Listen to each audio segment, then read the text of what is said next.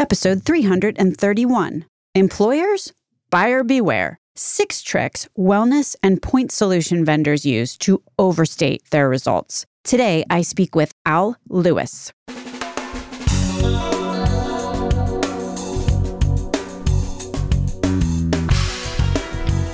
American healthcare entrepreneurs and executives you want to know.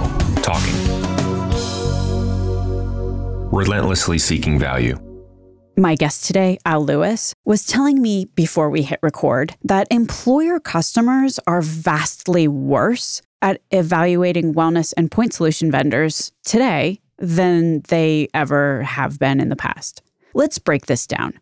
One aspect leading up to the worse than ever is the proliferation of point solutions lately and all the PE, private equity dollars flowing into the healthcare space. I mean, you pick up any rock and you'll find 25 healthcare startups underneath it. A second aspect is this. And this is not going to be a newsflash for many, but employers really trust their brokers and their EBCs, employee benefit consultants, to put together a good benefit package on their behalf. If an EBC says buy it, employers click their heels and buy it a lot of times. And with that great power comes great opportunity. We see an uptick in brokers and employee benefit consultants enjoying themselves a little arbitrage money grab by taking money from these startups slash vendors under a variety of umbrellas, while at the same time they call the employers their customers. This is especially profitable and also slimy when done under the cover of darkness because, as with so many aspects of healthcare, these backroom deals often happen without the employer customer knowing that there's a VIG involved in the recommendation process. Al Lewis says he works in the integrity segment of the market. He is well known for outing vendors for basically lies they tell in their marketing. The thing is, though, if a vendor comes to Al and asks questions about how to do it right, Al's always happy to help. You know, he has said that he wants people to learn. And if you're asking questions, it means you're interested in learning. Al has been on the show before, actually multiple times, but one full episode was episode 245. And we dig into wellness that's done to employees, not for them in that episode. So check that out after you listen to this one if you want more Al. Al also founded the Validation Institute, and he's also CEO over at Quizzify. Links in the show notes. On the show today, Al explains the six major logical fallacies, computational flaws, tricks, if you will, that wellness vendors or point solution vendors may deploy to inflate their proven cost savings. The six watchouts, I guess I'd say, for employers are number one, regression to the mean. Number two, participants versus non participants or match controls or propensity scoring. Number three, the trend inflation trick. Number four, plausibility testing. Number five, actuaries and validation. And number six, overstating engagement. These six things are all of the different logical fallacies some vendors employ in order to overstate their results or outcomes. The Validation Institute has a PDF write up of each of these flaws, which you can find in the show notes. Bottom line buyer beware. And also, get a broker or an EBC who you know for a fact they're working for you if you're an employer because they've committed in writing to not taking payola from the vendors that they're recommending to you. One footnote is that if you haven't listened to episode 329 with Joe Connolly, you might want to go back and do so. Joe gets into the trend of some services who could potentially start taking on risk. Said another way, if services like these create their own bundles of point solutions and take on the risk of offering said bundle to employers, that could be nice. My name is Stacey Richter. This podcast is sponsored by Aventria Health Group. Al Lewis, welcome to Relentless Health Value.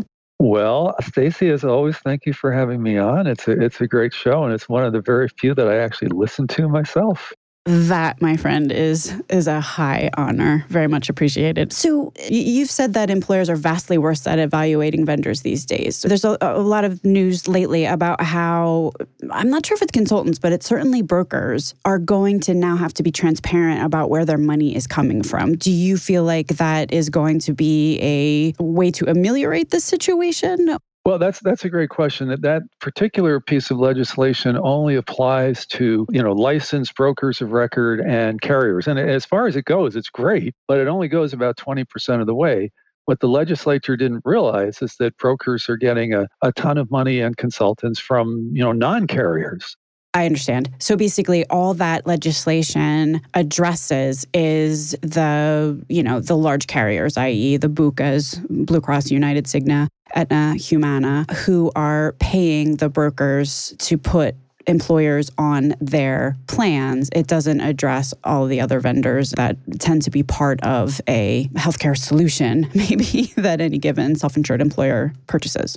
That's correct. Yes, I mean they're basically being told by people that they trust that they should do such and such a thing, and the and we'll get into the seven elements in a little while. But the people who are recommending them, in the case of carriers, they're just taking them and marking them up. In the case of consultants, they get you know paid on the side to quote unquote validate. Yeah. So then employers end up with just massive, in some case, numbers of point solutions that aren't really doing any good. And the way they get evaluated, which we'll get into, makes them appear to be good when in fact they aren't we talked about consultants and and you know basically consultants get i don't know 15% of the i'm making up a number. They don't actually market up and sell it. They're getting money on the side to you know have some kind of revenue model that's not that explicit in the case of consultants. Because remember they are also getting paid by the by the employer so it could be like, oh, do a study for us and assess our, you know, assess our solution. So there's some sort of like fair market value, fair market payment, but it's really a nod and a wink. And we understand if we pay you this money to do that other thing, that you're also going to help us basically market it to employers that you work with.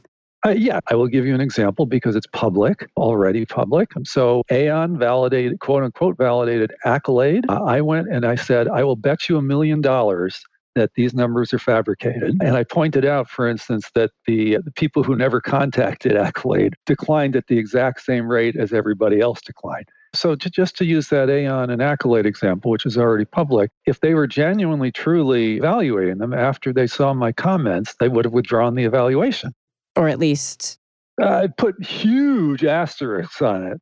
So what does carriers becoming sellers look like? And you know, like what is we, we talked about this a little bit that they're marking it up and selling it, but are there any nuances there? I think in the case of carriers, I think employers kind of realize that there's a markup there. I mean, the carriers don't, maybe a few of them do disclose it, but well, you know, putting my date they had on as uh, Quizzify. When we when we sell through carriers, you know, we give them wholesale and they sell retail. And I think it's semi-transparent because the buyer is not. It's not like it's a trusted consulting relationship. You know, your carrier is on the other side of the fence. You assume your consultant is on your side of the fence. One of your various not day jobs, Al, is working with the Validation Institute. What's the goal of the Validation Institute? Why did you choose to start it? And you want to just introduce your latest endeavor?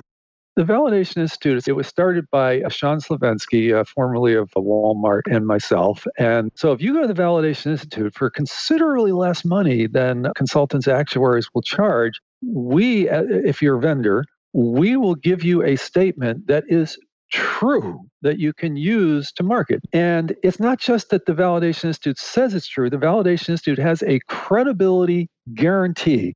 If I'm a vendor, let's just say that you do an evaluation and it doesn't turn out so well, right? The, the, the vendor has some work that they should do. Do you make the evaluation then public or do you oh, say? Of course not. Oh, no, no, no, no. You pay either get a true statement put up or to learn what you have to do in order to get a true statement put up. So, in other words, you'll help the vendor figure out where their weak spots might be and, and what they need to do to legitimately, in an authentic way, get the returns that they want to claim. Yes.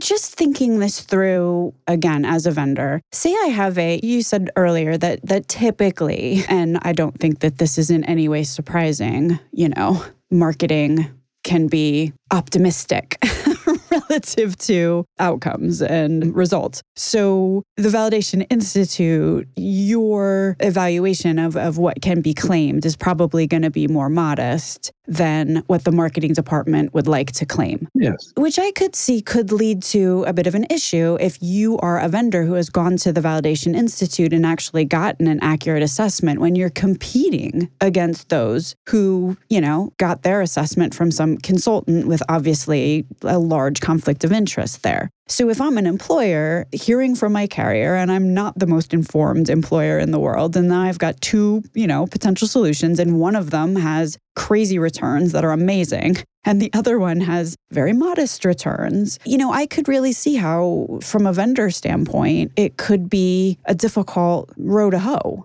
First of all, a good use of the expression row to hoe. Most people think it's road to hoe. Second, you're absolutely right about that. And we have two recommendations. Uh, one is that when you present your promise as a vendor, that you say, if you want to measure the way the industry measures, here's our massive return. If you want to measure validly, this is our return according to the Validation Institute. And we would invite you to have all of your other vendors go to the Validation Institute and see what they will validate for these other vendors. I grew up in Pennsylvania Dutch country, Al. If I didn't know how to Oh. Hoe a row. Hoe a row. Right. Yeah. it would not be by, true to my heritage. Yeah. Yeah. yeah. All right, so let's take through the various ways then that employers are, you know, effectively tricked, I'm going to say. So there are you sent me these in advance, so I'm going to count them. One, two, three, four, five, six. There are six and then kind of a summary. So let's go through each of these six. The first one is RTM, it's regression to the mean. Let's talk about that. How is that used in a flawed way? If you just evaluate every year the high risk people who go to low risk, you're going to massively overstate the improvement because people also move in the other direction and you're not counting them. So, uh, for instance, let's use the example of Virgin Pulse that just put something out that said that 80% of the highest risk obese people lost weight. So now you think, oh, that's great. People lost weight. Well, it doesn't tell you that, in fact, there are people. I mean, if you're overweight, your weight goes up and down. It doesn't count the people whose weight went from lower to higher. So you're still going to have the same number of high of people who are obese. They're just going to be somewhat different people. And by the way, they this is something they've been doing for even before it was called, even when it was Shape Up the Nation. This is they were doing this, and they actually got called out in the uh, Pittsburgh. What's the uh, newspaper there? Post Gazette so in that example, basically you say 50% of, or whatever it is, you know, people lost weight this year. Meanwhile, the other 50% weight went up. So then the next year you get that 50% who lost weight. But meanwhile, the first cohort's weight went back up. So it's like every year yeah. the same people are losing weight. Yes, and I usually use the smoking example because it's more of a zero one thing that if you smoke half the if you smoke for a year and quit for a year and everybody in the organization does that, you're going to have 50% smokers every year, but your wellness vendor will claim a 100% reduction in smoking every year. Understood. All right. So that's regress to the mean, which is one logical fallacy that tends to show up in marketing reports and a nice chart and graph. Let's talk about participants compared to non participants. What does that mean? It has been proven up, down, sideways, inside out. I even, I'm willing to bet any amount of money on this that participants outperform non participants, regardless of the program. And in fact, there's a famous example that actually Ron Goetzel put together, as a matter of fact, that showed that he separated the participants and the non participants in year zero. But for various reasons, the program didn't start until 24 months later. And 24 months later, the participants already had dramatically better outcomes than the non participants, even though there hadn't been a program to participate in. So it's like selection bias. In other words, exactly. like people self select. Of course, yes, yes. That's just one of many examples. And in fact, this is probably a good time. I can just tell you what just came out in, in health affairs and how that's relevant. Sure if your vendor didn't tell you about it, which would not surprise me, Health Affairs just put out this terrific study, three year study of a wellness program at, I think it was BJ's Wholesale Club. And they did a cluster randomization where a bunch of the outlets were given the wellness program and a bunch weren't. And there was zero difference, zero after one year, after two years, and after three years, I think it was actually 18 months and three years, in any kind of measurable outcome between those two groups. You know why? Because they did not separate participants from non participants. It was done at a, a, randomized control level. And then within the group, within the, the outlets of BJ's where the program was offered, you could participate or not. But before the comparison was made, the participants and the non participants in the stores that were offered the program were added back together.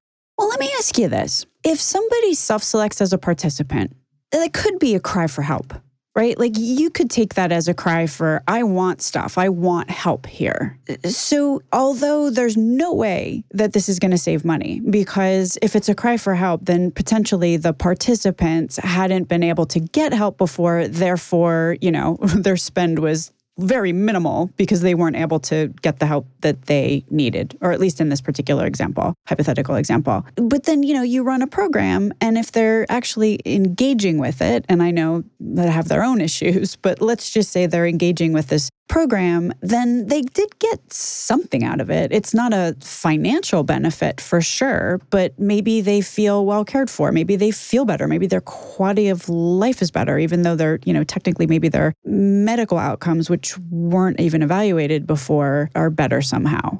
Well, the, that the study covered that, and it didn't just look at I mean, savings were out of the question. They looked at measures of outcomes and risk scores, and you know non-financial stuff, and there was no change. Now, to your point, the one thing that did change was that participants were more interested in actively managing their weight.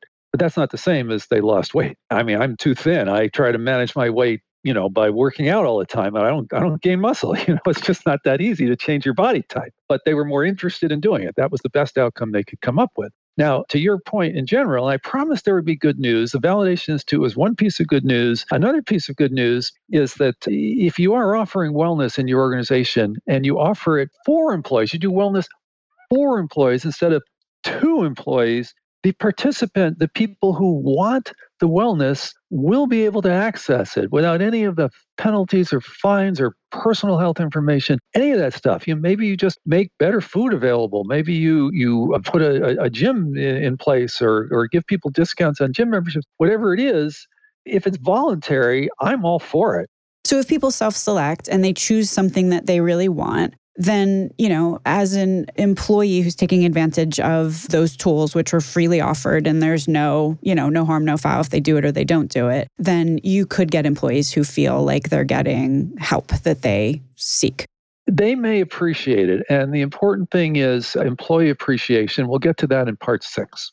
Another thing that vendors and consultants will do is they won't just say participants versus non participants, they'll say participants versus matched controls which is basically non participants who happen to have similar demographics. So when you see the word matched, words match controls, you can throw it out. The other thing they do is something called propensity scoring, where they say, well, you know, based on our magic analysis here, the people who were not offered the program are equivalent because they would have done the program had they been offered it. Now, how they get inside people's heads and figure that out is anybody's guess, but I've not been able to even figure out what my wife is thinking sometimes.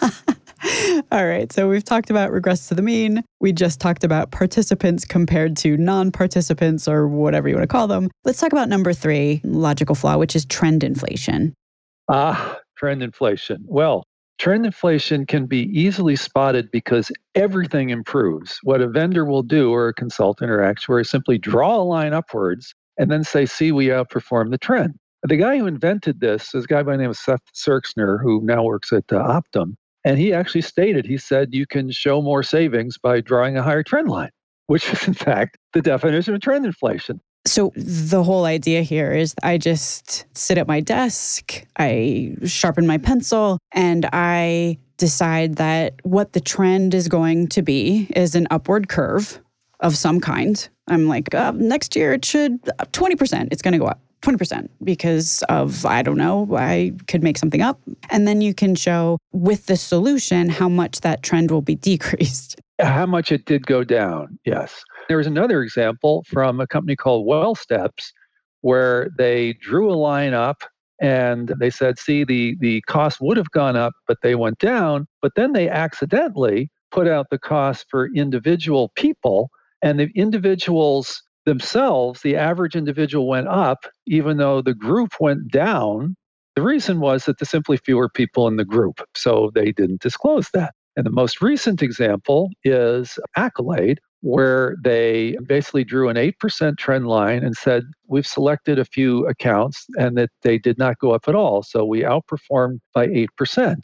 Well, then what they did by mistake was, I assume it was a mistake, was they accidentally showed that the people with no risks improved at 8% versus trend, even though these were people who did not call accolade because nothing was wrong with them. Okay, so there were people who cost nothing, but yet there was an 8% savings amongst that cohort, even though they cost nothing to begin with.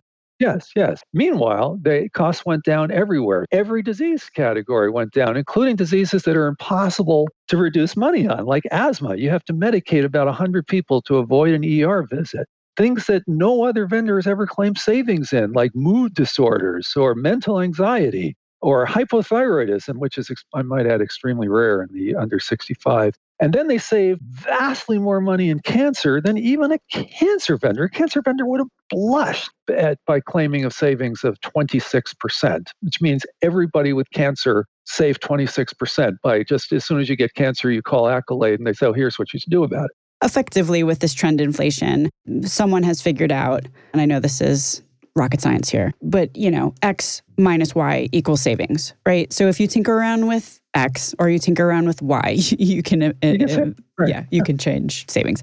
All right, so that's trend inflation. How about plausibility testing? Okay, so plausibility testing, you get this massive improvement in cost. And if you're doing a cross sectional risk analysis, which is the way you should do it. So every year, assuming you do it at all, which probably shouldn't, but every year you're doing biometric screens and health risk assessments and you find that maybe you know 1% improvement in in risk factors. So you get these trivial reductions in risk but then you go look at the savings line and you see these massive reductions in cost. It's called a plausibility check if in fact you find that the savings does not match with the reduction in uh, reduction in risk. Basically, what you're saying is in two different spots, it's listed what the reduction in risk is, and then someplace else there's a reduction in cost. So the idea is that if you look in the one area and you see reductions that are, as you as you put it, trivial, then you can't have massive reductions in cost if the impact of the program is marginal. No, in fact, we actually have a, a phrase for it. So you take these savings divided by the risk reduction. And you should get a fractional number because it takes a while for risk reduction to translate into savings. And also, very few, you have a hard time coming up with more than two or three things that are really risk related anyway. I mean, think of things that have gone wrong with you or me. We've talked about, you know, tick-borne illnesses, and in my case, I had this, you know, wacky bladder thing happen. But most of what happens in the under 65 population has nothing to do with, you know, heart attacks and diabetes. But leaving all that aside, divide the savings by the reduction in risk and, and you get a multiple. And that multiple is called the wishful thinking factor, which conveniently abbreviates WTF.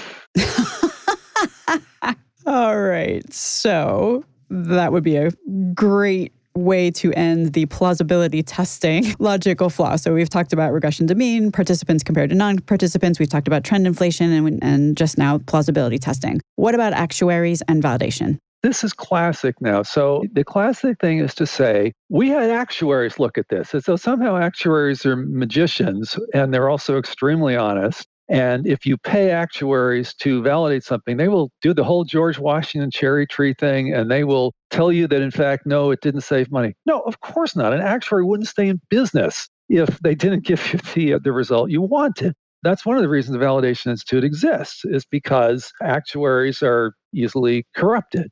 And then the second thing that people do, and this is becoming much more common, is they will pay to have a study peer reviewed. There's a, you know, I'm, I'm 65. When I was 35, there were like five major journals for the general population. All of them were owned by nonprofits that were sort of above suspicion New England Journal of Medicine, Journal of American Medical Association, so on. And you could pretty much trust what was in them. Well, now there's uh, probably about a thousand journals, and 900 and something of them have figured out that it is much easier to make money if you charge the people writing the study and give away the result. So people can say, oh, we got this peer reviewed. And nobody says, oh, well, that's, you know, I should see if they actually had to just, you know, this is a paid ad or whether they actually went to a legitimate journal. No, the words peer review have magic, and the whole journal industry has figured that out. And I mean, I said there are thousands, there are probably many, many, many hundreds of journals that are owned by for profit companies now that do this, have this practice. They're called open access. What I'm understanding is just because somebody has actuary on their business card doesn't mean that, you know, they are above reproach. It just means they're really good at math. I mean, frankly, I'm not sure they're so good at math. It means that now remember when when you actuaries are trained to use risk factors to predict future spending, or in the case of lifetime life insurance actuaries, you know, death risk, whatever, they're not trained in population health economics, which is a completely different discipline, frankly, the one that I invented back in the late 90s and I wrote the book on. Two completely different animals. So, for instance, to use the example of Accolade, where they claim uh, savings in asthma, if you were to say to Aon, what was the rate of asthma emergency room events per thousand before and then after, they would have no idea. They would have no idea. But that is population health economics. You look at the impact of an, for instance, an asthma program on utilization of ER and inpatient for asthma. Some of these companies are having in-house actuaries. What are they then doing? But they're, they're, they're doing exactly what I just described, which is they're coming up with ways of uh, showing savings. I mean, there, there are exceptions to that rule, I'm sure. I, I, I can think of one. I mean, I, I can name names. A guy by the name of Keith Passwater I'm very impressed with his uh, his work. He he doesn't uh, suffer fools lightly. All right, last one: overstating engagement. So essentially, every vendor overstates engagement because what they do is they only survey the people who are engaged. So you're going to get this very high satisfaction level. And I mentioned before how if you compare Livongo's self-stated satisfaction to the ratings that are on Amazon, there's going to be a chasm, a chasm between those two. So, uh, this just to go back to the Validation Institute, they have a free tool which measures engagement very valid, completely validly. And the way they do it is instead of just sort of cherry picking the people who, who you know like the program and, and measuring them and cherry picking people who liked another program, you send the exact same survey to a cross section of random employees in your organization and you survey about I don't know, five or six or seven programs, whatever number you want. Okay. And you're going to ask basically two questions in the interest of time. You're going to say, How often did you use this and was it useful? You multiply those two things together and you get an engagement score number of uses times usefulness. Then you look at how much those programs cost. And on a y axis, you put the cost of the program. So then you're going to have the engagement score measured against the cost of the program you will be able to tell what the most cost effective programs are just by looking at the graph. And just, you know, as 30 second shameless plug, Quizzify guarantees being twice as engaging per dollar spent as the average of all of your other benefits. So we've talked about the six ways that maybe this is the I want to inflate my results playbook that we've given people, I hope. Actually, no, it's funny you should say that. It's funny you should say that because there is a vendor that when I read their stuff, their methodology, it appeared, it literally appeared like they had gone through my book, figured out all the valid ways to measure, and done exactly the opposite. Hopefully, that will not be the impact of this podcast, Al. Well, I, I, hopefully, you know, you've got uh, buyers out here listening to you as well, so this this will be great for them. Yes, precisely. So, if you try any of these moves, we'll have enough uh, educated employers who will call you out. And you can shortcut the whole thing either by going to the Validation Institute and looking up the vendors who are validated and but read their validation carefully to make sure that what they are promising you is not greater than what they are validated for. And when you do an RFP, just ask vendors. You don't have to tell them to go get validated. You just say to them one simple question. Are you validated by the Validation Institute? And if not, why not? And that will tell you more about a vendor than anything else you could ask. So is it really expensive to go to the Validation Institute? No, no, it's uh, it's it's rare that it costs more than five figures. That, that it's that it hits five figures. one of the secrets, Stacy, is actually is far easier to measure things validly than it is to try to, you know, cook up some way of measuring them invalidly. Many of these point solutions claim a far superior CX or UX, in other words, customer experience or, right. or online experience. And if they pull people out of the traditional healthcare settings because they're, you know, so much more sticky, like how urgent care has yanked people out of PCP offices because it's just so much more convenient and, and mobile first to some of these uh, urgent care places. How does that impact the conversation that we just had? I say more power to them. If they make true statements, if they have a better mousetrap that maybe doesn't save money, but that people genuinely prefer, and I myself would, there's an urgent care maybe half a mile from here. If I need anything, I go there. I'm not going to hang out at the PC. More power to them. It's when people start, well, you take Fitbit, for example, people love their Fitbit, some people. And, and you know, I, I used to wear and I got tired of recharging it. It was useful. But then if Fitbit pays Springbuk to say that they can reduce healthcare costs by 50%, that's where I have the issue. It's a matter of integrity, authenticity, that, you know, the, the market is is rife with so much misinformation and made up facts. It could potentially cost even more money and potentially real solutions that actually will have real impact on people's health are being overlooked in favor of smoke and mirrors. Al, is there anything that I neglected to ask you that you want to throw into this conversation? This is my third that we've done in, in I don't know, four or five years or so. And you're, you're, you're the best at this. There's nothing, I'm sure I'll think of something in an hour, but there's nothing major that you didn't touch. Well, I appreciate that, Al, and I appreciate your willingness to go along with the interrogation. well, I appreciate your interrogating me. Al Lewis. So, if people are interested in learning more about the Validation Institute or Quizzify, where would you send them? Uh, just send it to me to start with. It's very easy to remember the uh, email al at quizzify.com. The only thing you got to remember is there are two Z's in Quizzify. And just say, you know, you want more info on the Validation Institute, and I'll forward the message. Or you want to learn how wiser employees can make healthier decisions, and then I'll love you. Al Lewis, thank you so much for being on Relentless Health Value today. Thank you, Stacy. Very thank you for having me. Links to everything discussed on the program today can be found at relentlesshealthvalue.com. If you visit the website, relentlesshealthvalue.com, you will also find a complete listing of all of the shows that we have published thus far with leading entrepreneurs and executives in the healthcare space today. Another cool feature is, you know, you can subscribe to the show so that every week the episode is automatically sent to you. So you don't have to remember to go to the website to download it. Thanks so much for listening and then also charge the employers for putting the programs in place. And that's basically, honey, I'm going to be on the blooper reel here. So, how much of that did you get?